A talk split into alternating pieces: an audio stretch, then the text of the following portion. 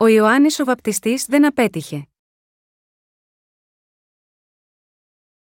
Κατά Ματθαίον 11, 1, 14. Και ότε ετελείωσεν ο Ιησούς διατάτων εις τους δώδεκα μαθητάς αυτού, μετέβη εκείθεν διά να διδάσκει και να κηρύττει εν τες πόλεσιν αυτών. Ο δε Ιωάννης, ακούσασεν το δεσμοτηρίο τα έργα του Χριστού, έπεμψε δύο των μαθητών αυτού, και είπε προς αυτόν «Σι είσαι ο ερχόμενος, ή άλλον προσδοκόμεν, και αποκριθείς ο ίσου, είπε προς αυτούς: Υπάγεται και απαγγείλατε προς τον Ιωάννη όσα ακούετε και βλέπετε η τυφλή αναβλέπουση και χολή περιπατούση, λεπροί καθαρίζονται και κοφοί ακούουσι, νεκροί εγείρονται και πτωχοί ευαγγελίζονται, και μακάριος είναι ως της δεν σκανδαλιστεί εν εμεί. Ενώ δε ούτε ανεχώρουν, ήρχισε ο Ισού να λέγει προς τους όχλους περί του Ιωάννου, τι εξήλθετε εις την έρημον να είδητε, κάλαμον υπό ανέμους αλλά τι εξήλθετε να είδητε, άνθρωπον ενδεδειμένων μαλακά ή μάτια, ιδού, ή τα μαλακά φορούντε εν τη οίκη των βασιλέων ευρίσκονται. Αλλά τι εξήλθετε να είδετε προφήτην, ναι, σας λέγω, και περισσότερον προφήτου. Διότι ούτως είναι, περί του οποίου είναι γεγραμμένον. Ιδού, εγώ αποστέλω τον άγγελόν μου προ προσώπου σου, ως τη θέλει κατασκευάσει την οδόν σου έμπροσθέν σου. Αληθώς σας λέγω, μεταξύ των γεννηθέντων υπόγυναικών δεν ηγέρθη μεγαλύτερος Ιωάννου του Βαπτιστού, πλην ο μικρότερος εν τη βασιλεία των ουρανών είναι μεγαλύτερος αυτού. Από δε των ημερών Ιωάννου του Βαπτιστού έως του νυν η βασιλεία των ουρανών βιάζεται, και οι βιαστέ αρπάζουσιν αυτήν. Διότι πάντες οι προφήτε και ο νόμος έως Ιωάννου προεφήτευσαν. Και αν θέλετε να δεχθείτε τούτο, αυτός είναι ο Ηλίας, ως της έμελε να έλθει. Πρέπει να κατανοήσουμε το έργο του Ιωάννη του Βαπτιστή. Ποιο ακριβώς έργο έκανε ο Ιωάννης ο Βαπτιστής πριν από τον Ιησού, πολλοί χριστιανοί σήμερα δεν κατανοούν σωστά τον Ιωάννη τον Βαπτιστή, και έτσι όλοι πρέπει να εξετάσουν καλά για να καταλάβουν και να εκτιμήσουν τη διακονία του σωστά. Όλοι πρέπει να έχουμε σωστή κατανόηση και εκτίμηση της σχέσης μεταξύ του έργου του Ιησού και του έργου του Ιωάννη του Βαπτιστή. Με σωστή κατανόηση αυτής της σχέσης, πρέπει να αποκτήσετε εμπειρία από πρώτο χέρι λαβαίνοντας την άφεση των αμαρτιών σας με πίστη. Στη σημερινή περικοπή της γραφής, ο Ιησούς Χριστός είπε στους μαθητές του Ιωάννη του Βαπτιστή: Υπάγετε και απαγγείλατε προς τον Ιωάννη όσα ακούετε και βλέπετε οι τυφλοί αναβλέπουσι και χολοί περιπατούσι, λεπροί καθαρίζονται και κοφοί ακούουσι, νεκροί εγείρονται και πτωχοί ευαγγελίζονται. Στην πραγματικότητα, οι τυφλοί, που συνάντησαν τον Ιησού έβρισκαν το φως τους, οι χολοί μπορούσαν να σηκωθούν και να περπατήσουν, οι δαιμονισμένοι απελευθερώνονταν από τους δαίμονες όταν συναντούσαν τον Ιησού, και το Ευαγγέλιο του ουρανού κηρύχθηκε στους φτωχούς στο πνεύμα. Αυτό που πρέπει να κατανοήσουμε πρώτα εδώ, είναι ότι το έργο του Ιησού περιλάμβανε άνοιγμα των ματιών των τυφλών. Σίγμα, αυτή την εποχή, με άλλα λόγια, ο κύριος μας, μας έχει δώσει το Ευαγγέλιο του ύδατο και του πνεύματος, το αληθινό Ευαγγέλιο που ανοίγει τα μάτια των αμαρτωλών που περιπλανιόνται στο σκοτάδι. Πριν αντιμετωπίσουμε τον Ιησού Χριστό, ο καθένας είχε αμαρτία στην καρδιά του και ήταν πνευματικά τυφλός ενώπιον του Θεού. Και εμείς, επίσης, δεν γνωρίζαμε την αυθεντικότητα του Ευαγγελίου του ύδατο και του πνεύματος, ούτε κατανοούσαμε ποιος ήταν πραγματικά ο Ιησούς, και όλοι είχαμε άγνοια για τις δικές μας αμαρτίες και τις μοιραίες συνέπειες επάνω μας εξαιτίας αυτών των αμαρτιών. Και εμείς δεν είχαμε κανένα ενδιαφέρον για τον αληθινό Ευαγγελικό λόγο του ύδατο και του πνεύματος, την αλήθεια της σωτηρίας που μας έχει δώσει ο Ισού. Ωστόσο, πολλοί άνθρωποι έχουν ακούσει τώρα τον ισχυρό Ευαγγελικό λόγο του ύδατο και του πνεύματος, και δίνοντας πίστη σίγμα, αυτό τον Ευαγγελικό λόγο, τα πνευματικά μάτια τους έχουν ανοίξει και έχουν ανακαλύψει την αλήθεια που τους επιτρέπει να σωθούν από όλες τις αμαρτίες τους. Εκείνοι που ξέρουν και πιστεύουν σίγμα, αυτό το γνήσιο Ευαγγέλιο ανακάλυψαν τώρα την αλήθεια της άφεσης των αμαρτιών που δεν είχαν γνωρίσει προηγουμένως. Τα μάτια της πίστης τους έχουν ανοίξει, και τώρα κάνουν το έργο του Θεού. Όπως συμβαίνει με τα μάτια της άρκας μας, με τα οποία βλέπουμε τα πάντα σίγμα, αυτό τον κόσμο, Τώρα μπορούμε να δούμε καθαρά τον πνευματικό κόσμο αφού τα πνευματικά μάτια μας άνοιξαν με την πίστη μας στο Ευαγγέλιο του Ήδατος και του Πνεύματος. Έτσι κάποιος φτάνει στην κατανόηση ότι το έργο του Ιησού είναι για το έργο του Ευαγγελίου του Ήδατος και του Πνεύματος. Εξαιτίας των αμαρτιών μας, εσείς και εγώ ήμασταν πνευματικά τυφλοί και κουτσί, ανίκανοι να δούμε το έργο του Θεού ή να κάνουμε το έργο του. Με άλλα λόγια, ήμασταν επίσης αμαρτωλοί που ήταν βέβαιο ότι θα καταδικαστούμε στον Άδη. Ωστόσο, ο Ισού Χριστός ήρθε σίγμα, αυτή τη γη, βαπτίστηκε από τον Ιωάννη, έχισε το αίμα του στον Σταυρό, και έτσι εκπλήρωσε τα έργα που εξηλαίωσαν όλες τις αμαρτίες του κόσμου. Έτσι, όποιος πιστεύει σίγμα, αυτή την αλήθεια μπορεί να είναι βέβαιος ότι όλες οι αμαρτίες του πληθήκαν εντελώς. Ο Ιησούς Χριστός έχει πλύνει όλες τις αμαρτίες μας όταν ήρθε πραγματικά σίγμα, αυτή τη γη, βαφτίστηκε από τον Ιωάννη τον Βαπτιστή και έχισε το αίμα του στον Σταυρό. Ακόμα και τώρα, αυτά τα έργα του Θεού συνεχίζουν να εξελίσσονται υπέροχα στις καρδιές όλων όσοι πιστεύουν στο Ευαγγέλιο του Ήδατος και του Πνεύματος. Με τη δύναμη του Ευαγγελίου του Ήδατος και του Πνεύματος, ο κύριος μας έχει ανοίξει τα πνευματικά μάτια των πιστών του, και έχει κάνει εμάς, που ήμασταν πνευματικά κουτσί, να σηκωθούμε και να σταθούμε όρθιοι στα πόδια μας. Πρέπει να συνειδητοποιήσουμε εδώ, ότι αν προσπαθήσουμε να κάνουμε το έργο του Θεού χωρίς πίστη στο Ευαγγέλιο του Ήδατος και του Πνεύματος, δεν θα υπάρξει απολύτως καμία ωφέλεια τόσο για το σώμα όσο και για το πνεύμα μας. Όσοι ακόμα δεν έχουν λάβει την άφεση των αμαρτιών τους συνεχώς σκέφτονται, θα πρέπει να ζω ενάρετα. Θα πρέπει να είμαι καλός σε όλους. Αλλά γάμα γιώτα αυτό, κανείς μας δεν είναι ακόμα ικανός το ελάχιστο να κάνει όμικρον με τόνο, τι είναι καλό και αγαθό. Πριν γνωρίσουμε τη δύναμη του Ευαγγελίου του Ήδατος και του Πνεύματος, είχαμε αμαρτία στις καρδιές μας και, συνεπώς, ήμασταν όλοι αμαρτωλοί και, κατά συνέπεια, δεν μπορούσαμε να γνωρίζουμε τι είναι το δίκαιο έργο του Θεού, ούτε να το πράξουμε. Ωστόσο, επειδή ο κύριος μας ανέλαβε όλες τις αμαρτίες μας μια για πάντα μέσω του βαπτίσματός του, και επειδή εκείνος τις έπλυνε όλες εντελώς με το αίμα που έχησε στο Σταυρό καθώς σήκωνε τις αμαρτίες του κόσμου, μπορέσαμε να σωθούμε από όλες τις αμαρτίες μας. Επειδή ο Ισού Χριστός μας έχει σώσει από τις αμαρτίες μας με τη δύναμη του Ευαγγελίου του Ήδατος και του Πνεύματος, μπορούμε τώρα να ζήσουμε σύμφωνα με το θέλημα του Θεού. Μπορούμε τώρα να βοηθήσουμε καθέναν άλλο να δοκιμάσει τη δύναμη αυτού του αληθινού Ευαγγελίου και να σωθεί. Φέρνοντας νέα ζωή με την αλήθεια της σωτηρίας Σίγμα, εσένα και εμένα που ήμασταν πνευματικά κουτσί, ο Ισού Χριστός μας έδωσε τη δυνατότητα να σωθούμε από όλες τις αμαρτίες μας και όλες τις κατάρες μας. Αυτό που είπε ο Ισού εδώ, ότι λεπροί καθαρίζονται και κοφοί ακούσι, νεκροί εγείρονται, έχει πλέον εκπληρωθεί στις καρδιές όλων μας, που πιστεύουμε στο Ευαγγέλιο του Ήδατος και του Πνεύματος. Πριν, όπως ήμασταν αμαρτωλοί, ήμασταν επίσης πνευματικά λεπροί.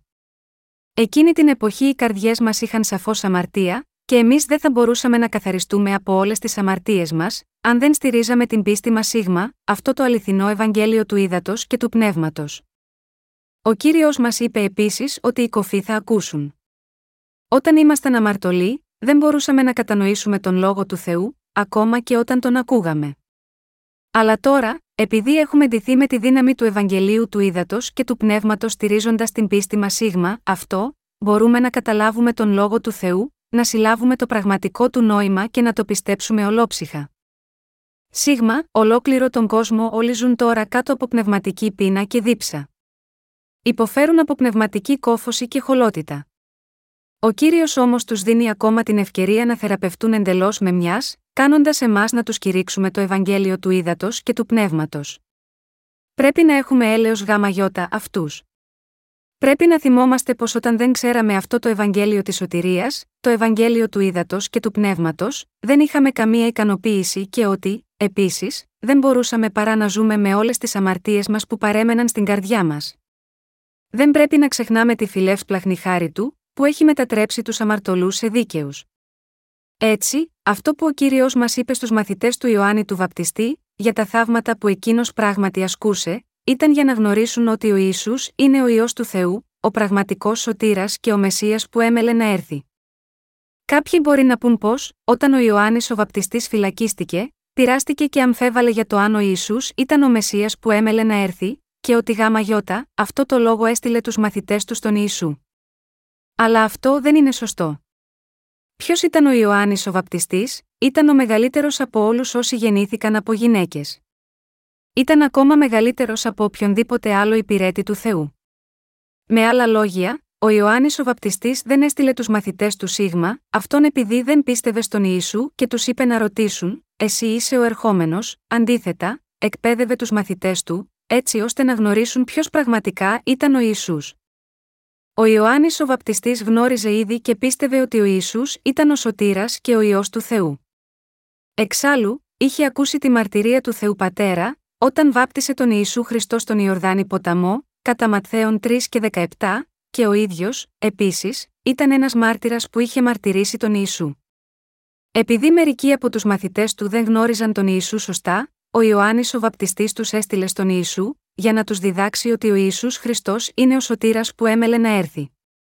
Στην πραγματικότητα, αφού ο Ιωάννης ο βαπτιστής γνώριζε ότι ο Ιησούς Χριστός ήταν ο Μεσσίας που έμελε να έρθει, προσπάθησε να υποτονίσει τη διακονία του και να στείλει τους μαθητές του στον κύριο.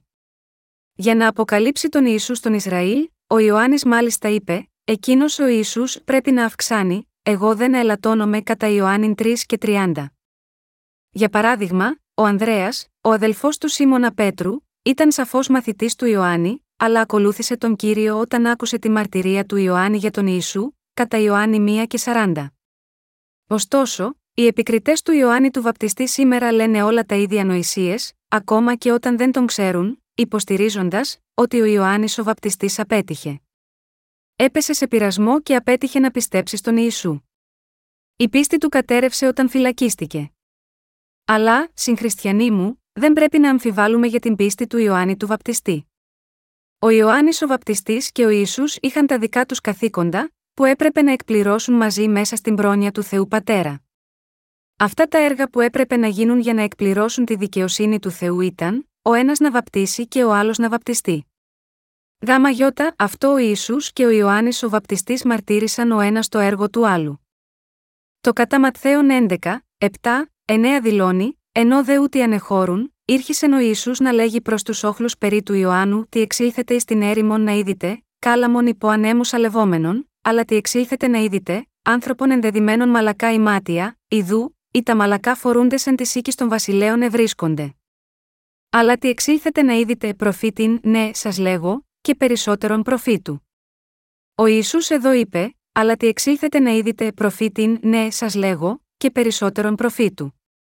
Ο Ιησούς εξήγησε στη συνέχεια ότι ο Ιωάννης ο βαπτιστής αναφέρεται στις γραφές το Μαλαχίας 3, 1. Το κατά Ματθαίον 11 και 10 είναι μια περικοπή που επικαλείται το Μαλαχίας 3, 1.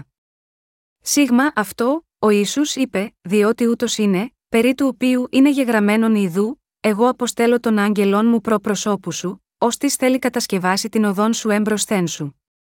Αναφερόμενος στην περικοπή του Μαλαχία 3, 1, με άλλα λόγια, ο ίδιος ο Ιησούς μαρτύρησε ότι ο Ιωάννης ο Βαπτιστής ήταν ο συγκεκριμένος αγγελιαφόρος του Θεού που θα έπρεπε να σταλεί πριν έρθει ο ίδιος ο Ιησούς. Ποιος είναι ο αγγελιαφόρος του Θεού που αναφέρεται στο Μαλαχίας 3, 1, δεν είναι άλλος από τον Ιωάννη τον Βαπτιστή. Το Μαλαχίας 4, 5, 6 επίσης επισημαίνει ότι ο αγγελιαφόρος το Μαλαχίας 3, 1 Εγώ αποστέλω τον άγγελόν μου, δεν αναφέρεται σε άλλον παρά στον Ιωάννη τον Βαπτιστή. Στο κατά Ματθαίον 11 και 11, ο Ιησούς είπε: Αληθώς σας λέγω, μεταξύ των γεννηθέντων υπόγυναικών δεν ηγέρθη μεγαλύτερος Ιωάννου του Βαπτιστού, πλην ο μικρότερος εν τη βασιλεία των ουρανών είναι μεγαλύτερος αυτού. Γιατί ο κύριος μας το λέει αυτό σίγμα, εμάς, γιατί είπε ότι ο Ιωάννης ο Βαπτιστής ήταν ο μεγαλύτερος από όλους όσοι γεννήθηκαν από γυναίκες, ο Ιησούς μας λέει εδώ ότι ο Ιωάννης ο Βαπτιστής ήταν ο ίδιος ο αγγελιαφόρος του Θεού, που είχε προφητευθεί στην παλαιά διαθήκη, καθώς και ότι είναι ο αντιπρόσωπος της ανθρωπότητας. Η περικοπή αυτή συνεχίζει με μια άλλη δύσκολη φράση, πλην ο μικρότερος εν τη βασιλεία των ουρανών είναι μεγαλύτερος αυτού. Πολλοί ψευδοδιδάσκαλοι με αφορμή αυτή η φράση κρίνουν τον Ιωάννη τον Βαπτιστή, ότι απέτυχε. Λένε, επειδή ο Ιωάννης αμφέβαλε αν ο Ιησούς ήταν Μεσία, αξιολογήθηκε ως ο ελάχιστος από τον κύριο. Αλλά αυτό είναι εντελώς ανόητο. Αντίθετα, αυτό που λέει πραγματικά ο Ιησούς εδώ, είναι ότι, παρόλο που ο Ιωάννης ο Βαπτιστής ήταν ο αντιπρόσωπος της ανθρωπότητας, πνευματικά μιλώντας, ήταν ένας ταπεινός άνθρωπος που δεν μπορούσε να συγκριθεί με αυτούς που έχουν γίνει παιδιά του Θεού. Με άλλα λόγια, αν και ο Ιωάννης ο Βαπτιστής ήταν ο αντιπρόσωπος όλων των ανθρώπων κατά σάρκα, δεν μπορούσε να συγκριθεί με τους αναγεννημένους. Στην πραγματικότητα, ο Ιωάννης ήταν ο μεγαλύτερος από ανθρώπινη άποψη. Ανατράφηκε ως Ναζιραίος, και έζησε μια ασκητική ζωή στην έρημο τρώγοντας ακρίδες και άγριο μέλι. Από τη σκοπιά της ανθρώπινης δικαιοσύνης, αυτό σίγουρα ήταν ο μεγαλύτερος. Αλλά αυτή η ανθρώπινη δικαιοσύνη δεν εξυπηρετεί σε τίποτα όταν συγκρίνεται με τη δικαιοσύνη του Θεού, που προσφέρεται σε όλους όσοι μπορούν να μπουν στη βασιλεία του με πίστη. Και επειδή αυτοί που έχουν γίνει ο λαός της Βασιλείας των Ουρανών πιστεύοντας στο Ευαγγέλιο του Ήδατος και του Πνεύματος έχουν λάβει τη δικαιοσύνη του Θεού, είναι μεγαλύτερη από οποιονδήποτε που προβάλλει μόνο τη δική του δικαιοσύνη. Κάποιος μπορεί να γίνει ο εκπρόσωπος της ανθρωπότητας Σίγμα, αυτή τη γη κατά σάρκα, αλλά είναι μικρότερος από αυτούς που έχουν γίνει λαός του Θεού πιστεύοντας στο Ευαγγέλιο του Ήδατος και του Πνεύματος. Επομένως, όταν ο Ιησούς είπε, Από δε των ημερών Ιωάννου του Βαπτιστού έως του νυν η βασιλεία των ουρανών βιάζεται, το είπε, επειδή ο Ιωάννης τον βάπτισε και με μιας μεταβίβασε τις αμαρτίες του κόσμου Σίγμα, αυτόν. Έτσι, ο Ιωάννης ο Βαπτιστής ήταν ο τελευταίος αρχιερέας και προφήτης της παλαιάς διαθήκης, και το έργο του τελείωσε όταν βάπτισε τον Ιησού και έδωσε μαρτυρία γάμα γιώτα αυτόν. Ο Ιησούς μας λέει, με άλλα λόγια, ότι όλα της παλαιάς διαθήκης έληξαν με τη δική του εμφάνιση και την εμφάνιση του Ιωάννη του Βαπτιστή, και με το έργο του Ιωάννη να βαπτίσει τον Ιησού. Με άλλα λόγια, από τη στιγμή που ο Ιωάννης ο Βαπτιστής και ο Ιησούς ήρθαν στη γη, εκπληρώθηκε όλη η δικαιοσύνη του Θεού.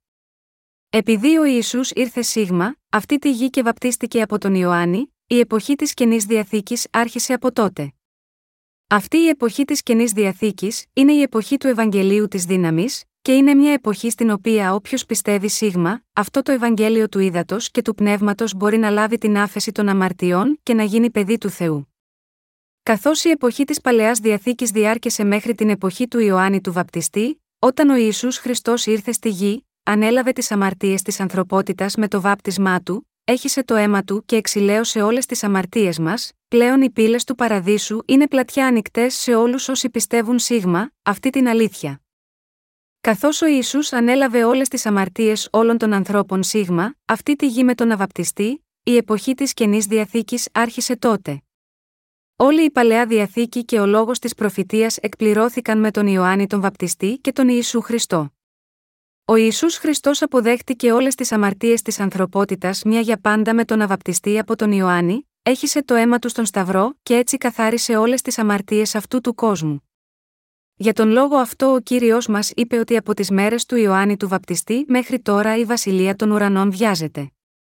Επειδή ο Ισού ανέλαβε τις αμαρτίες του κόσμου δεχόμενος το βάπτισμά του από τον Ιωάννη, όποιος πιστεύει σίγμα, αυτή την αλήθεια μπορεί σήμερα να μπει στον ουρανό με πίστη. Με άλλα λόγια, επειδή ο Ιωάννης ο βαπτιστής μεταβίβασε τις αμαρτίες της ανθρωπότητας στον Ιησού, με αυτό το βάπτισμα ο Ιησούς ανέλαβε όλες τις αμαρτίες του κόσμου μια για πάντα. Επειδή ο Ιωάννης ο βαπτιστής γεννήθηκε από τους απογόνους της οικογένειας του αρχιερέα Αρών, θα μπορούσε να εκπληρώσει το ρόλο να μεταβιβάσει τις αμαρτίες του κόσμου στον Ιησού ως ο τελευταίος αρχιερέας της παλαιάς διαθήκης.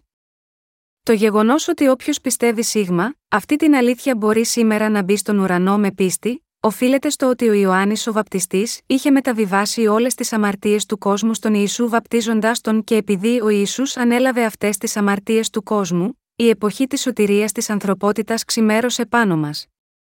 Με αυτό το μέγιστο ιστορικό γεγονός, η εποχή της παλαιάς διαθήκης έληξε και η εποχή της καινής διαθήκης ξεκίνησε. Και ο Ισού εκπλήρωσε το έργο του ως σωτήρας μας, αναλαμβάνοντας εντελώς όλες τις αμαρτίες της ανθρωπότητας με το βάπτισμά του, χύνοντας το αίμα του, και με την ανάστασή του από τους νεκρούς.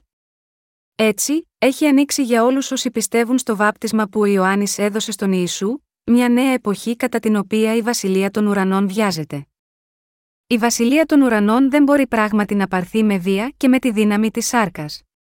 Ποιο είναι, λοιπόν, το πνευματικό νόημα αυτού του χωρίου, είναι το εξής: Ο Ισού μας λέει το μυστήριο του ουρανού, ότι, επειδή εκείνος δέχτηκε όλες τις αμαρτίες αυτού του κόσμου όταν ο τον βάπτισε, και όταν εκείνος με τη σειρά του έλαβε το βάπτισμα, και επειδή σταυρώθηκε, έχισε το αίμα του και αναστήθηκε από τους νεκρούς, ο καθένας μπορεί τώρα να κάνει τον ουρανό δικό του. Με πίστη σίγμα, αυτό το Ευαγγέλιο. Ο κύριος μας είπε: Πάντες οι προφήτες και ο νόμος έως Ιωάννου προεφήτευσαν.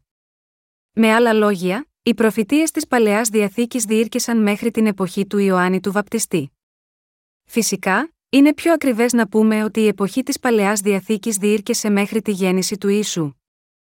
Αλλά είναι πιο σωστό ότι οι προφητείες της παλαιάς διαθήκης εκπληρώθηκαν πνευματικά όταν ο Ιωάννης βάπτισε τον Ιησού. Ο Ηλίας που θα ερχόταν δεν ήταν άλλος από αυτόν τον άνθρωπο, τον Ιωάννη τον Βαπτιστή. Ο Ιησούς είπε στο κατά Ματθαίον 11 και 14, και αν θέλετε να δεχτείτε τούτο, αυτός είναι ο Ηλίας, ως της έμελε να έλθει. Αυτή η περικοπή μας λέει ότι ο ίδιος ο αγγελιαφόρος του Θεού που αναφέρεται στο Μαλαχίας 3, 1 και 4, 5, 6 δεν είναι άλλος από τον Ιωάννη τον Βαπτιστή.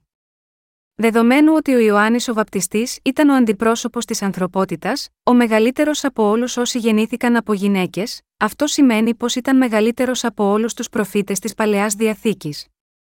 Ο Ιωάννης ο Βαπτιστής ήταν υπηρέτης του Θεού, που ήταν μεγαλύτερος από κάθε άλλον υπηρέτη του Θεού, όπως η Μωυσής, Ηλίας, η Ερεμίας, η Εζεκίλ και Δανιήλ. Όταν ήρθε στη γη, εκπλήρωσε το ρόλο του ως προφήτης και ως ο εκπρόσωπος της ανθρωπότητας, και επίσης εκπλήρωσε το ρόλο του ως ο τελευταίος αρχιερέας της παλαιάς διαθήκης. Επειδή ο Ιωάννης βάπτισε τον Ιησού στον Ιορδάνη ποταμό, όλες οι αμαρτίες της ανθρωπότητας μεταβιβάστηκαν στον Ιησού μια για πάντα. Όλες οι προφητείες της παλαιάς διαθήκης, με άλλα λόγια, εκπληρώθηκαν μία για πάντα μέσω του έργου του Ιωάννη του Βαπτιστή και του έργου του Ιησού. Έτσι, πρέπει να συνειδητοποιήσουμε όλοι και να πιστέψουμε ότι ο ρόλος του Ιωάννη του Βαπτιστή ήταν απολύτως αναγκαίος για το έργο της σωτηρίας της ανθρωπότητας.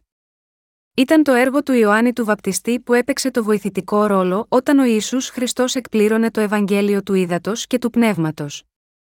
Όλοι μας πρέπει να συνειδητοποιήσουμε ότι δεχόμενος ο Ισού το βάπτισμά του από τον Ιωάννη τον Βαπτιστή, εκπλήρωσε τις προφητείες της παλαιάς διαθήκης. Στο βαθμό που αφορά την πρόνοια του Θεού για τη σωτηρία της ανθρωπότητας, πρέπει όλοι να γνωρίζουμε και πιστεύουμε, χωρίς αποτυχία, πόσο βαθιά είναι αυτή η αλήθεια. Αυτό που σας εξηγώ εδώ είναι η σχέση μεταξύ του έργου του Ιησού και του έργου του Ιωάννη του Βαπτιστή. Ήταν αναγκαία αυτά τα έργα, του Ιησού και του Ιωάννη του Βαπτιστή, για να εκπληρωθεί το θέλημα του Θεού Πατέρα σε ενότητα. Και αν δεν είχε μαρτυρήσει ο Ιωάννης ο Βαπτιστής τον Ιησού ως σωτήρα, και αν δεν είχε μεταβιβάσει τις αμαρτίες του κόσμου Σίγμα, αυτόν βαπτίζοντάς τον, ο ίσου δεν θα μπορούσε να εκπληρώσει το έργο του, που καθάρισε όλες τις αμαρτίες του κόσμου. Επειδή ο Ισού μαρτυρήθηκε από τον Ιωάννη τον Βαπτιστή ως ο αμνός του Θεού ο έρων την αμαρτίαν του κόσμου, μπορούμε να σωθούμε από τις αμαρτίες μας πιστεύοντας σίγμα αυτό. Έτσι εσείς και εγώ μπορούσαμε να καθαριστούμε από όλες τις αμαρτίες μας σήμερα στηρίζοντας την πίστη μας στο Ευαγγέλιο του Ήδατος και του Πνεύματος. Μπορούμε να πιστεύουμε ολοκληρωτικά στο αληθινό Ευαγγέλιο όταν πιστεύουμε εξ ολοκλήρου στην περικοπή της γραφής που περιγράφει ποιος είναι ο Ιωάννης ο Βαπτιστής. Για να γίνει αυτό, θα πρέπει να ανοίξουμε τη βίβλο στο Μαλαχίας 3, 1, για να δούμε αυτή την περικοπή με τα μάτια μας, και στη συνέχεια να πιστέψουμε ότι αυτός ο αγγελιαφόρος του Θεού δεν ήταν άλλος από τον Ιωάννη τον Βαπτιστή. Μόνο τότε θα μπορέσουμε επίσης να κηρύξουμε με βεβαιότητα και να εξηγήσουμε το ρόλο του Ιωάννη του Βαπτιστή και του Ιησού, όταν μαρτυρούμε τη δύναμη του Ευαγγελίου του Ήδατος και του Πνεύματος σε κάθε άλλον. Στο Μαλαχίας 3, ένα αναφέρει, Ιδού, εγώ αποστέλω τον άγγελόν μου και θέλει κατασκευάσει την οδόν έμπροσθέν μου και ο κύριος, τον οποίον συζητείτε, εξέφνης θέλει ελθεί στον ναόν αυτού, ναι, ο άγγελος της διαθήκης, τον οποίον συσθέλετε Ιδού, έρχεται, λέγει ο κύριος των δυνάμεων. Ποιος είναι ο αγγελιαφόρος εδώ Σίγμα, αυτή την περικοπή, εδώ ο κύριος των δυνάμεων είπε ότι θα έστελνε τον δούλο του Σίγμα, αυτό τον κόσμο, και στο Καταματθέον 11 και 10, στην Καινή Διαθήκη, ο ίδιος ο Ισού μαρτύρησε γάμα γιώτα, αυτό το χωρίο της παλαιάς διαθήκης.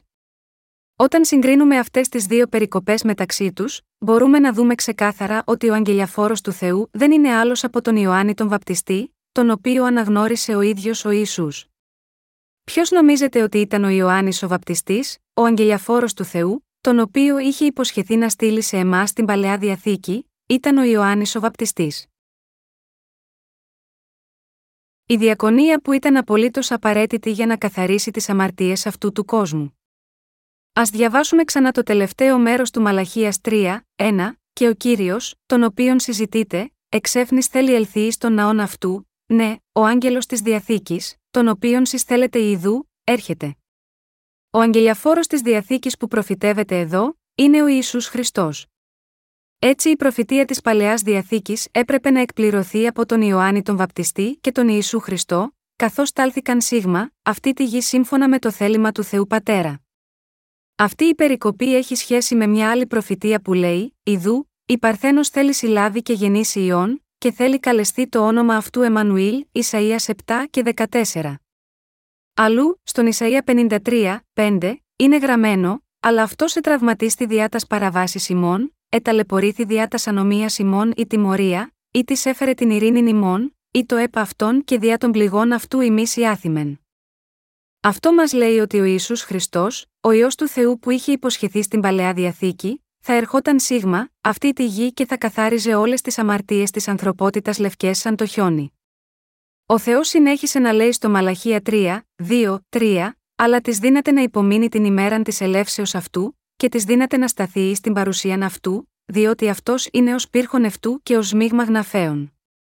Και θέλει καθίσει ως οχονεύων και καθαρίζουν το αργύριον, και θέλει καθαρίσει τους ιούς του Λεβί και θέλει στραγγίσει αυτούς ως το χρυσίον και το αργύριον, και θέλουσι προσφέρει στον κύριον προσφοράν εν δικαιοσύνη. Ακριβώς όπως μας είχε υποσχεθεί ο Θεός με αυτή την περικοπή, θέλει καθαρίσει τους ιούς του Λεβί και θέλει στραγγίσει αυτούς ως το χρυσίον και το αργύριον, και θέλουσι προσφέρει στον κύριον προσφοράν εν δικαιοσύνη, αυτός ο λόγος της υπόσχεσης έχει όντως εκπληρωθεί πλέον. Στην Καινή Διαθήκη, καθώς ο Ιησούς Χριστός ανέλαβε όλες τις αμαρτίες του κόσμου με τον αβαπτιστή από τον Ιωάννη και έχισε το αίμα του, πέτυχε τη σωτηρία μας από όλες τις αμαρτίες μας. Η περικοπή αυτή μιλάει για τη δύναμη της άφεσης όλων των αμαρτιών της ανθρωπότητας που ο Ισού Χριστός όντως εκπλήρωσε με τον αβαπτιστή από τον Ιωάννη και χύνοντας το αίμα του. Ο Θεός είπε στο Μαλαχίας 3, 2, αλλά της δύναται να υπομείνει την ημέραν της ελεύσεως αυτού, και της δύναται να σταθεί στην παρουσίαν αυτού, ποιος μπορούσε να σταθεί ενάντια στον Ιησού Χριστό όταν ήρθε σίγμα, αυτή τη γη, ποιος μπορούσε να τον εμποδίσει να εκπληρώσει το έργο του, που εξηλαίωσε όλες τις αμαρτίες της ανθρωπότητας ερχόμενος στη γη, βαπτιζόμενος από τον Ιωάννη και χύνοντας το αίμα του. Κάποτε οι άνθρωποι είχαν κυκλώσει τον Ιησού και προσπάθησαν να τον σκοτώσουν σπρώχνοντάς τον κάτω από ένα γκρεμό, αλλά εκείνος συνέχισε το δρόμο του με μεγάλη αξιοπρέπεια, περνώντας ανάμεσά τους, κατά Λουκάν 4, 28, 30. Πρέπει να τον ξέρουμε ως τον ίδιο τον μεγαλοπρεπή Θεό. Ο κύριος μας ανέλαβε τις αμαρτίες μας μια για πάντα, με τη δύναμη του Ευαγγελίου του Ήδατος και του Πνεύματος, τι καθάρισε με τη δύναμη αυτού του Ευαγγελίου με τη σταύρωσή του, και θα έρθει ξανά για να παραλάβει αυτούς που πιστεύουν σίγμα, αυτό. Ποιος από τους άπιστους, τότε, θα μπορούσε ενδεχομένως να σταθεί ενώπιον του Θεού αυτή την ημέρα της κρίσης, είναι γραμμένο, της δύναται να σταθεί στην παρουσίαν αυτού, μόνο αυτοί που έχουν λάβει την άφεση των αμαρτιών τους πιστεύοντας το Ευαγγέλιο του Ήδατος και του Πνεύματος, μπορούν να σταθούν μπροστά του. Κανείς άλλος δεν μπορεί να σταθεί μπροστά του. Αν στεκόμαστε εμπρός από τον Ιησού Χριστό σήμερα, με όλες τις αμαρτίες μας να παραμένουν μέσα μας, όλοι θα καταστραφούμε. Το Μαλαχίας 3, 2 λέει, διότι αυτός είναι ω πύρχον αυτού και ω μείγμα γναφέων. Ποιος είναι αυτός εδώ, είναι ο Ισού Χριστός, ο μόνος σωτήρας που έχει καθαρίσει τις αμαρτίες της ανθρωπότητας σαν τη φωτιά του αργυροχώου και το σαπούνι του πλύντη. Με άλλα λόγια, αυτή η περικοπή προφητεύει ότι ο Ισού Χριστός θα πλύνει τις αμαρτίες όλων μας με τον αβαπτιστή, και ότι θα καθαρίσει τις καρδιές όλων μας χύνοντας το αίμα του. Συγχριστιανοί μου, όταν ο κύριος μας ήρθε στη γη, ανέλαβε όλες τις αμαρτίες της ανθρωπότητας μια για πάντα, λαβαίνοντας το βάπτισμά του από τον Ιωάννη τον Βαπτιστή. Και φέρνοντας αυτές τις αμαρτίες του κόσμου στο Σταυρό, σταυρώθηκε, πέθανε στον Σταυρό, αναστήθηκε από τους νεκρούς και μας έσωσε έτσι από τις αμαρτίες του κόσμου και την τιμωρία τους. Έτσι ο Ιησούς Χριστός έχει καθαρίσει τις αμαρτίες όλων. Ο Ιησούς είναι ο σωτήρας που καθάρισε με μιας όλες τις αμαρτίες, όλων των ανθρώπων που πιστεύουν στον Θεό, όπως το σαπούνι του πλύντη. Ακριβώς όπως τα ρούχα μας καθαρίζονται εντελώς όταν τα πλένουμε με σαπούνι, όποιος πιστεύει στη δύναμη του Ευαγγελίου του Ήδατος και του Πνεύματος μπορεί να πλύνει όλες τις αμαρτίες του, και μπορεί να ελευθερωθεί από όλη την τιμωρία του της αμαρτίας. Καθένας που πιστεύει στο Ευαγγέλιο του Ήδατος και του Πνεύματος θα εξηλαιωθεί από όλες τις αμαρτίες του εντελώς. Ωστόσο, πέρα από αυτό, αμέτρητοι χριστιανοί έχουν ακόμα αμαρτία στις καρδιές τους, παρ όλο που ομολογούν ότι πιστεύουν στον Ιησού Χριστό ως σωτήρα τους, γιατί δεν γνωρίζουν τη δύναμη του Ευαγγελίου του Ήδατος και του Πνεύματος. Όλα τα ψήγματα χρυσού σίγμα, αυτή τη γη δεν είναι καθαρό χρυσό. Για να μετατραπούν σε 100% καθαρό χρυσό, πρέπει πρώτα να καθαριστούν. Για να γίνει αυτό, τα ψήγματα χρυσού τοποθετούνται σε κλίβανο και στη συνέχεια θερμαίνονται με δυνατή φωτιά. Όταν τα ψήγματα λιώσουν εντελώς, όλες οι ακαθαρσίες επιπλέουν πάνω. Μόνο όταν αυτές οι ακαθαρσίες απομακρυνθούν με τα κατάλληλα εργαλεία, τα ψήγματα μετατρέπονται σε καθαρό χρυσό. Αν δεν αφαιρεθούν, τότε δεν είναι καθαρό χρυσό. Παρόμοια, όπως ακριβώς αυτά τα ψήγματα χρυσού περνούν από τη διαδικασία καθαρισμού που αφαιρεί όλες τις ακαθαρσίες, επειδή ο Ιησούς ανέλαβε όλες τις αμαρτίες του κόσμου με τον αβαπτιστή από τον Ιωάννη και έχισε το αίμα του για μας, όλες οι αμαρτίες μας του κόσμου καθαρίζονται εντελώς. Πιστεύοντας το Ευαγγέλιο του Ήδατος και του Πνεύματος, όλοι μπορούμε να καθαριστούμε από τις αμαρτίες μας. Το Μαλαχίας 3, 3 λέει: Θέλει καθίσει όσο χωνεύουν και καθαρίζουν το αργύριον, και θέλει καθαρίσει τους ιούς του Λεβί και θέλει στραγγίσει αυτούς ως το χρυσίον και το αργύριον, και θέλουσι προσφέρει εις τον κύριον προσφοράν εν δικαιοσύνη. Αυτό μας λέει ότι ο κύριος έχει καθαρίσει τους γιους του Λεβί από τις αμαρτίες τους. Πνευματικά μιλώντας, η γη του Λεβί εδώ είναι οι άγιοι που πιστεύουν στο Ευαγγέλιο του Ήδατος και του Πνεύματος. Ο λαός Ισραήλ αποτελούνταν από 12 φυλές, ο Ιακώβ είχε 12 γιους και οι απόγονοι αυτών των γιών αποτελούσαν τις 12 φυλές του Ισραήλ. Μεταξύ αυτών των φυλών, οι απόγονοι του Λεβί επιλέχθηκαν ειδικά για να υπηρετήσουν τον Θεό, όπως οι ιερείς που ήταν αφιερωμένοι εξ ολοκλήρου στα καθήκοντα της σκηνής του μαρτυρίου. Έτσι, μόνο αυτοί οι απόγονοι του Λεβί μπορούσαν να γίνουν ιερείς ενώπιον του Θεού. Και ο Θεός καθάρισε πρώτα τις αμαρτίες τους μέσω του συστήματος της ιών της σκηνής. Ομοίως, στη σημερινή εποχή, ο Θεός ικάνωσε τους πιστούς του να τον υπηρετούν πλένοντας πρώτα όλες τις αμαρτίες της καρδιάς τους με τη δύναμη του Ευαγγελίου του Ήδατος και του Πνεύματος, όπως ο χρυσός καθαρίζεται και τα ρούχα πλένονται με σαπούνι για να γίνουν εντελώς λευκά. Ο Θεός είπε στο Μαλαχίας 3, 3, Θέλουσι προσφέρει εις τον κύριον προσφοράν εν δικαιοσύνη. Ο κύριος μας ήρθε σίγμα, αυτή τη γη και με τη βοήθεια του Ιωάννη του Βαπτιστή, δέχτηκε τις αμαρτίες μας με τον Αβαπτιστή, έχισε το αίμα του και έτσι τις καθάρισε εντελώς. Ο Ιωάννης ο Βαπτιστής μεταβίβασε όλες τις αμαρτίες της ανθρωπότητας στον Ιησού με μιας βαπτίζοντάς τον, και ο Ισού Χριστός, με την αποδοχή αυτών των αμαρτιών μια για πάντα με το βάπτισμα από τον Ιωάννη τον Βαπτιστή, πεθαίνοντας τον Σταυρό και με την ανάστασή του από τους νεκρούς, έχει πλύνει τέλεια όλες τις αμαρτίες της ανθρωπότητας. Καθένα σίγμα, αυτό τον κόσμο, που πιστεύει στον Θεό και αυτή τη δύναμη του Ευαγγελίου του Ήδατος και του Πνεύματος, ανεξάρτητα από το αν είναι ανεπαρκής ή μη, μπορεί να εξηλαιωθεί πλήρως από όλες τις αμαρτίες του με τη δύναμη του βαπτίσματος και το χύσιμο του αίματος του κυρίου μας. Επειδή ο Ιησούς βαφτίστηκε και έχισε το αίμα του για μας, μπορούσε να πλύνει όλες τις αμαρτίες μας εντελώς.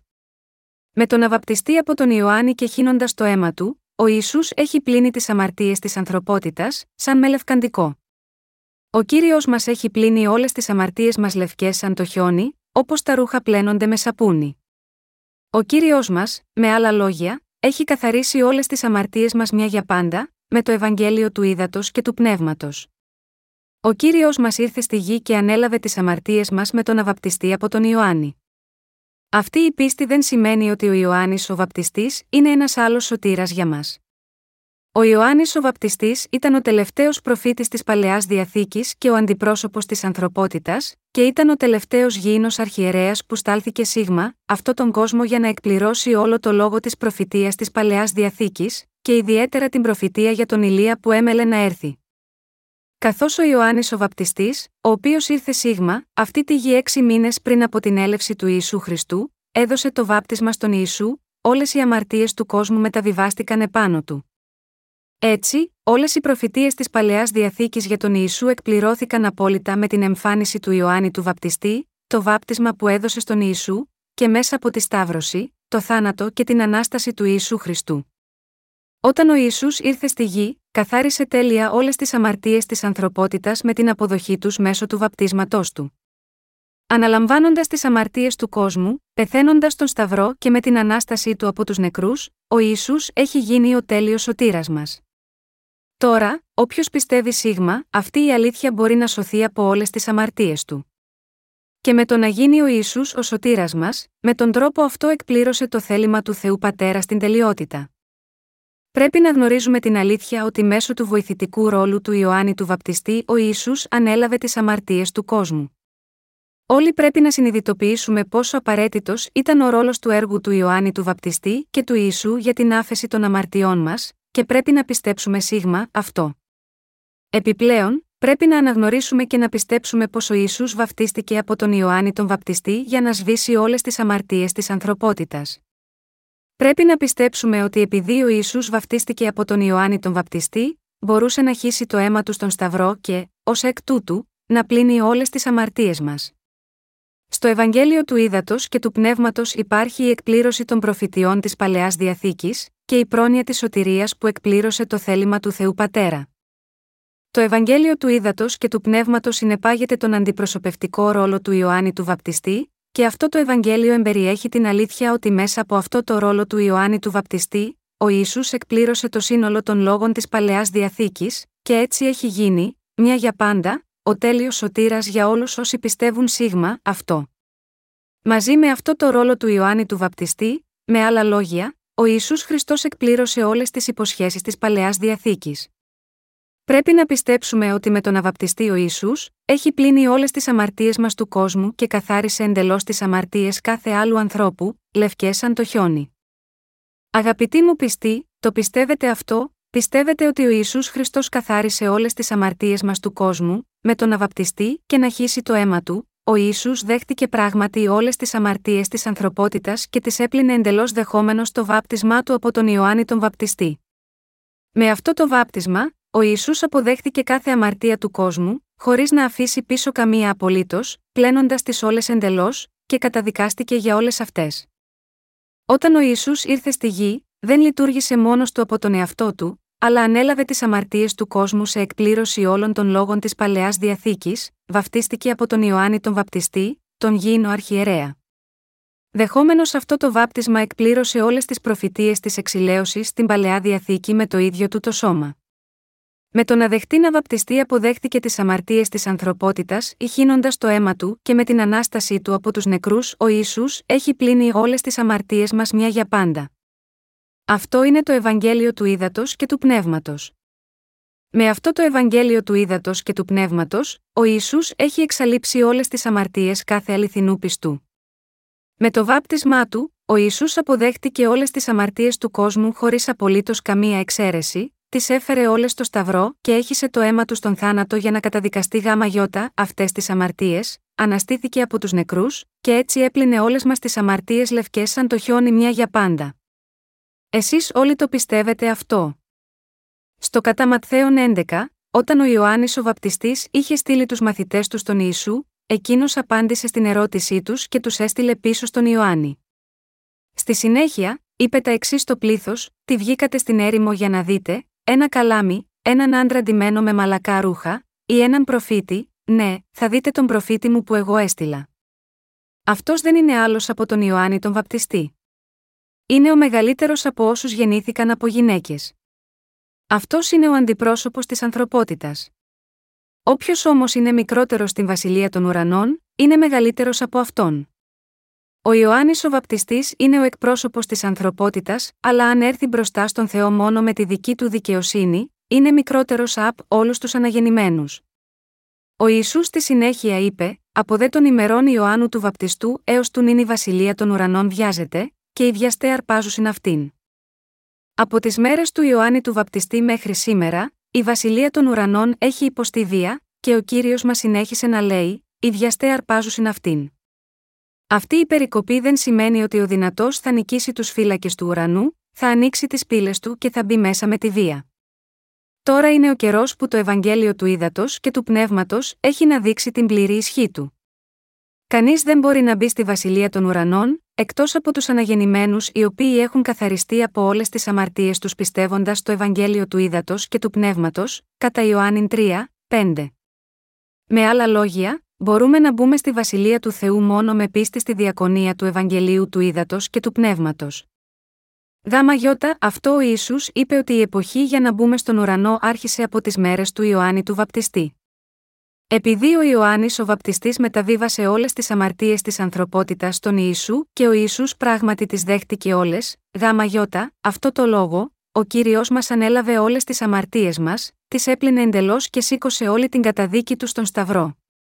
Όποιος πιστεύει σίγμα αυτή την αλήθεια, θα λάβει την άφεση των αμαρτιών του, ακριβώς επειδή πιστεύει έτσι, και θα μπει στον ουρανό με αυτή την πίστη. Αυτό που είπε ο Ισού εδώ σε καμία περίπτωση δεν σημαίνει ότι ο ουρανός είναι ένας τόπος όπου μόνο οι ισχυροί κατά σάρκα μπορούν να εισέλθουν.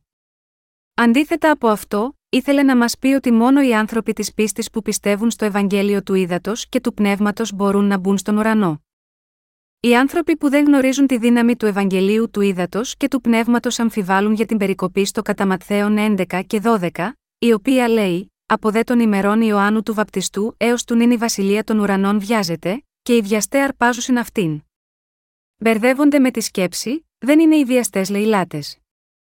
Όταν εδώ λέει ότι η βασιλεία των ουρανών βιάζεται, αυτό αναφέρεται στην τολμηρή πίστη μας στη δικαιοσύνη του Θεού που μας επιτρέπει να κάνουμε τον ουρανό δικό μας. Μας λέει, με άλλα λόγια, ότι όσοι έχουν πίστη στη δύναμη του Ευαγγελίου του Ήδατος και του Πνεύματος μπορούν να κάνουν τον ουρανό δικό τους. Πιστεύοντας το Ευαγγέλιο του Ήδατος και του Πνεύματος ενώπιον του Θεού, και μόνο με αυτή την πίστη, μπορούμε να κάνουμε τη βασιλεία των ουρανών δική μας.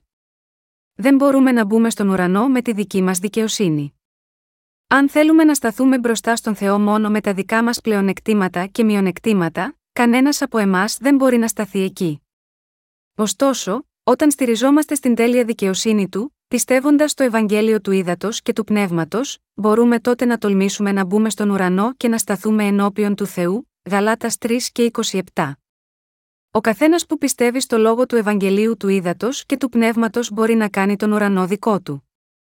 Τι γίνεται λοιπόν με εσάς, δεν θέλετε να κάνετε την βασιλεία των ουρανών δική σας, στηρίζοντας την πίστη σας στο Ευαγγέλιο του Ήδατος και του Πνεύματος, έχετε πιστέψει στο Ευαγγέλιο του Ήδατος και του Πνεύματος μέχρι τώρα, έχετε πιστέψει στο έργο του Ιησού και το έργο του Ιωάννη του Βαπτιστή για να κάνετε τον ουρανό δικό σας, όποιος δεν έχει κάνει τον ουρανό δικό του. Έχει αποτύχει να το κάνει ακριβώς επειδή δεν έχει στηρίξει την πίστη του στη δύναμη του Ευαγγελίου του Ήδατος και του Πνεύματος. Θα πρέπει να πιστέψουμε σίγμα αυτή την αλήθεια. Η αλήθεια που σας επιτρέπει να μπείτε στον ουρανό δεν είναι άλλη από το Ευαγγέλιο του Ήδατος και του Πνεύματος. Η πίστη σίγμα, αυτό το Ευαγγέλιο του Ήδατος και του Πνεύματος είναι η ουσία της χριστιανικής πίστης, επειδή δικαιωνόμαστε με την πίστη και μόνο με την πίστη. Αυτό μας λέει ότι, επειδή ο Ιωάννης ο Βαπτιστής μεταβίβασε όλες τις αμαρτίες της ανθρωπότητας στον Ιησού βαπτίζοντάς τον, και επειδή ο Ισού έκανε δεκτές όλες αυτές τις αμαρτίες μέσω του Ιωάννη του Βαπτιστή δεχόμενος το βάπτισμα, έχει καθαρίσει τις αμαρτίες όλων όσοι πιστεύουν σίγμα, αυτόν, όπως τα ρούχα πλένονται με σαπούνι και καθαρίζονται. Με τον αβαπτιστή από τον Ιωάννη και χύνοντας το αίμα του, ο κύριος μας έχει εξαφανίσει εντελώς και απολύτως όλες τις αμαρτίες μας, σαν να τις έχει πλύνει. Για τον λόγο αυτό ο καθένας που πιστεύει στο ρόλο του Ιωάννη του Βαπτιστή και το βάπτισμα και το χύσιμο του αίματος του Ιησού ως την αλήθεια της άφεσης της αμαρτίας, καθαρίζεται από όλες τις αμαρτίες του με πίστη και μπορεί να μπει στη βασιλεία των ουρανών. Αυτή η βασιλεία των ουρανών ανήκει στους βιαστές της πίστης, τους κατόχους τολμηρής πίστης. Η άφεση της αμαρτίας παραλαμβάνεται μέσω της πίστης στο Ευαγγέλιο του Ήδατος και του Πνεύματος. Και μπορούμε να μπούμε στον ουρανό με πίστη ότι ο Ισού είναι ο ίδιος Θεός, ότι αυτός είναι ο ίδιος Θεός που μας δημιούργησε, ότι αυτός είναι ο σωτήρας μας, και ότι καθάρισε πλήρως και απολύτως όλες τις αμαρτίες μας με τον αβαπτιστή.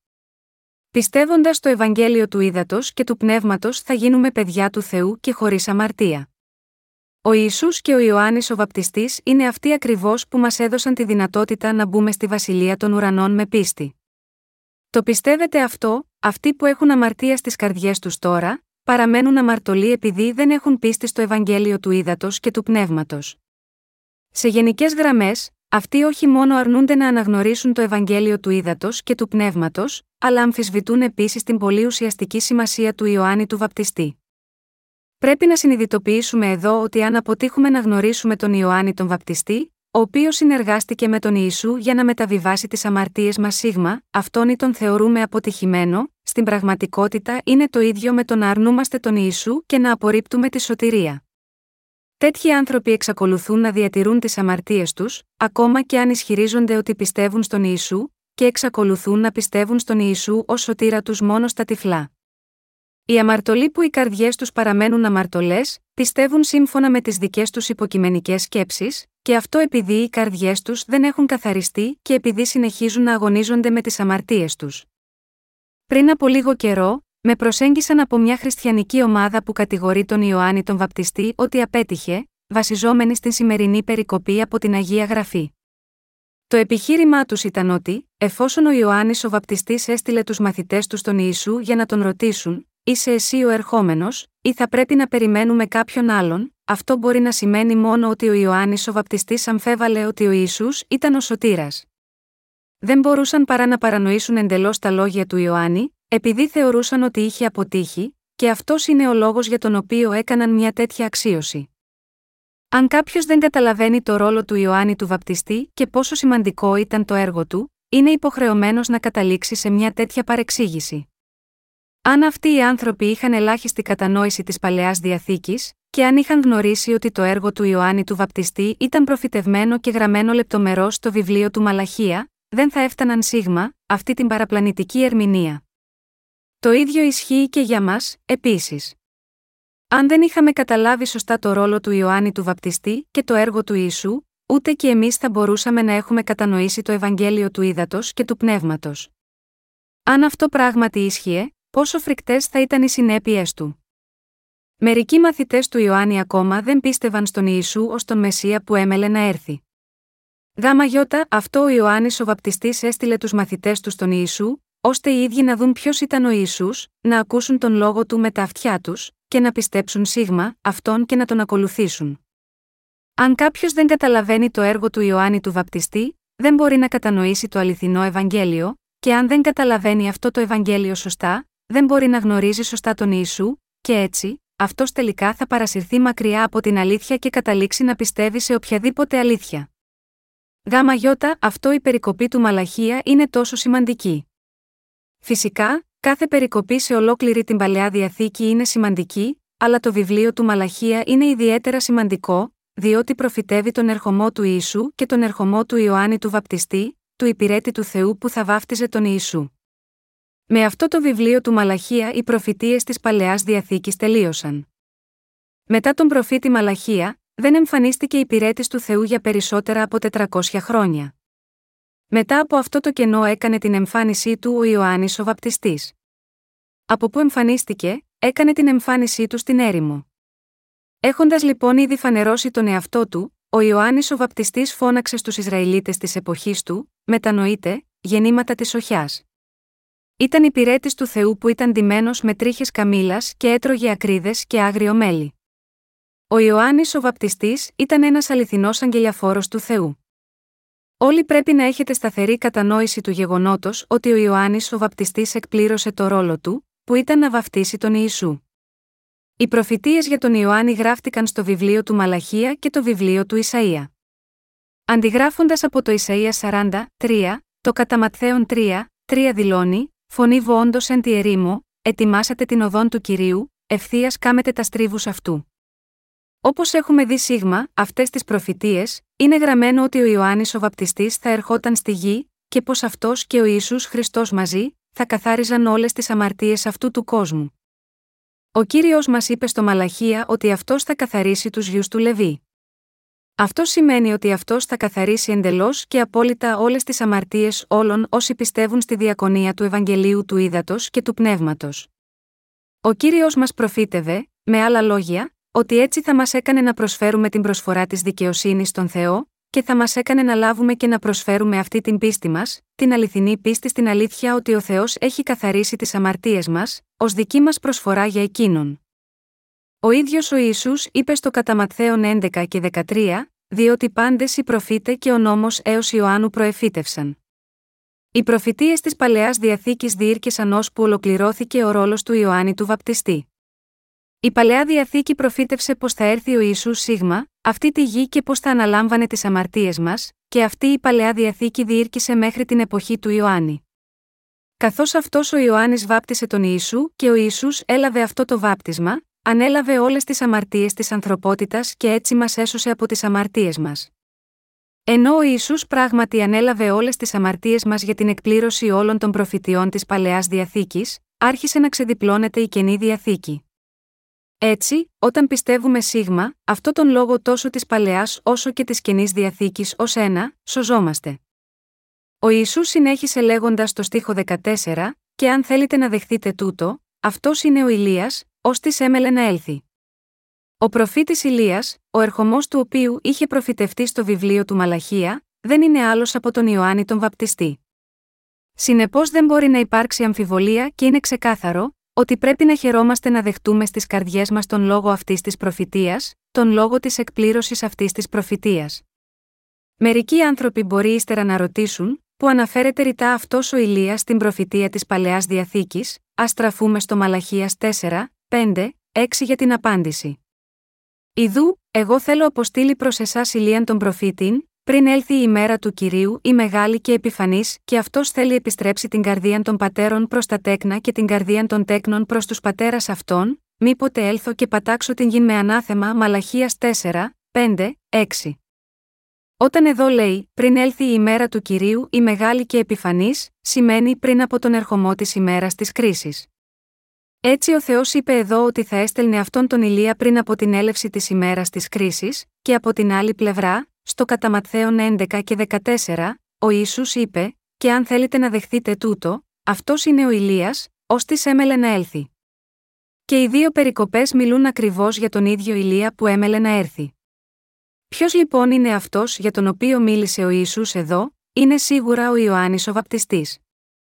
Η παλαιά διαθήκη έχει να κάνει με τον λόγο της προφητείας και της υπόσχεσης, και η καινή διαθήκη αναφέρεται στην εκπλήρωση αυτού του λόγου της προφητείας και της υπόσχεσης. Ακριβώς όπως είχε υποσχεθεί ο Θεός να στείλει τον Ηλία, ο Ιωάννης ο Βαπτιστής γεννήθηκε σίγμα, αυτή τη γη έξι μήνες πριν γεννηθεί ο Ισού. Επιπλέον, γεννήθηκε με το καταπληκτικό έργο της πρόνοιας του Θεού. Ο Ιωάννης δεν γεννήθηκε απλά σε μια συνηθισμένη οικογένεια, αλλά γεννήθηκε στον οίκο του Αρχιερέα. Ο πατέρας του, ο Ζαχαρίας, ήταν απόγονος του Ααρών, κατά Λουκάν 1, 5. Αυτό σημαίνει ότι ο Ιωάννης ο Βαπτιστής ανήκε και ο ίδιος στον οίκο του Αρχιερέα Ααρών. Ο κύριος μας είναι ο Θεός που πράγματι εκπληρώνει όλα όσα υπόσχεται στους δούλους του ακριβώς σύμφωνα με τις υποσχέσεις του, και πιστός στις υποσχέσεις του, άρχισε το έργο του για τη σωτηρία με τη γέννηση του Ιωάννη του Βαπτιστή, όπως ακριβώς είχε υποσχεθεί στην παλαιά διαθήκη. Στο βιβλίο του Λεβιτικού στην παλαιά διαθήκη, ο Θεός είχε υποσχεθεί στο λαό του Ισραήλ ότι θα συγχωρήσει τις αμαρτίες τους, όταν ο αρχιερέας μεταβίβαζε τις αμαρτίες τους τοποθετώντας τα χέρια του επάνω στο κεφάλι του ζώου της θυσίας, έκοβε τον λαιμό του και έχινε το αίμα του, έβαζε αυτό το αίμα στα κέρατα του θυσιαστηρίου του ολοκαυτώματος και αφού το έχινε στο έδαφος, μετέφερε το αίμα στα άγια των Αγίων του Ναού του Θεού, και το ράντιζε στα ανατολικά της κυβωτού του μαρτυρίου, Λεβιτικών 16. Ο Θεός είχε υποσχεθεί ότι έτσι θα συγχωρεί τις αμαρτίες της ανθρωπότητας. Ακριβώς σύμφωνα με αυτή την προφητεία, ο Ιησούς Χριστός όντως ήρθε σίγμα, αυτή τη γη, ανέλαβε τις αμαρτίες μας με τον αβαπτιστή από τον Ιωάννη, καταδικάστηκε για τις αμαρτίες μας πεθαίνοντας στον Σταυρό, και έτσι καθάρισε όλες τις αμαρτίες μας.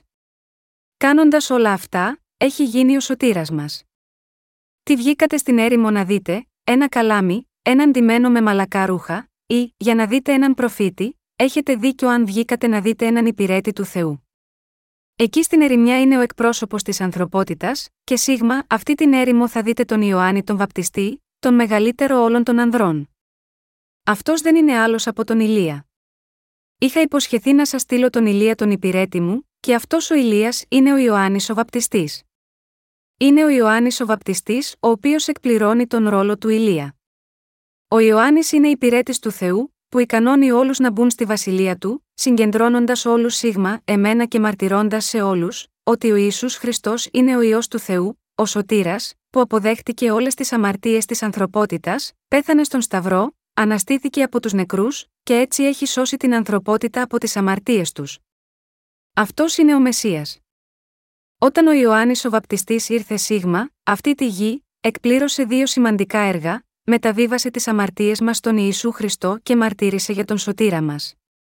Πόσο εκπληκτικά είναι αυτά τα έργα. Με τη συνεργασία του Ιωάννη του Βαπτιστή, ο Ιησούς μπόρεσε να εκπληρώσει τον λόγο της υπόσχεσης. Μπορούμε τώρα να συνειδητοποιήσουμε ότι ήταν μέσω του Ιωάννη του Βαπτιστή που ο Ιησούς εκπλήρωσε όλους τους λόγους της Παλαιάς Διαθήκης, ότι η μαρτυρία του Ιωάννη επιβεβαίωσε ακριβώς πως ο Ιησούς μπορούσε να εκπληρώσει όλο αυτό το λόγο της Παλαιάς Διαθήκης, και ότι ο Θεός έχει ολοκληρώσει αληθινά τη σωτηρία μας, μέσω των έργων του Ιησού και του Ιωάννη του Βαπτιστή. Μέσω του Ιωάννη του Βαπτιστή, μπορούμε να αντιληφθούμε ότι αυτός και ο Ισού εκπλήρωσαν την υπόσχεση του Θεού. Το πιστεύετε αυτό; Γάμα γιώτα αυτό, όταν κηρύττουμε το Ευαγγέλιο του Ήδατος και του Πνεύματος, δεν μπορούμε να παραγνωρίσουμε το ρόλο του Ιωάννη του Βαπτιστή.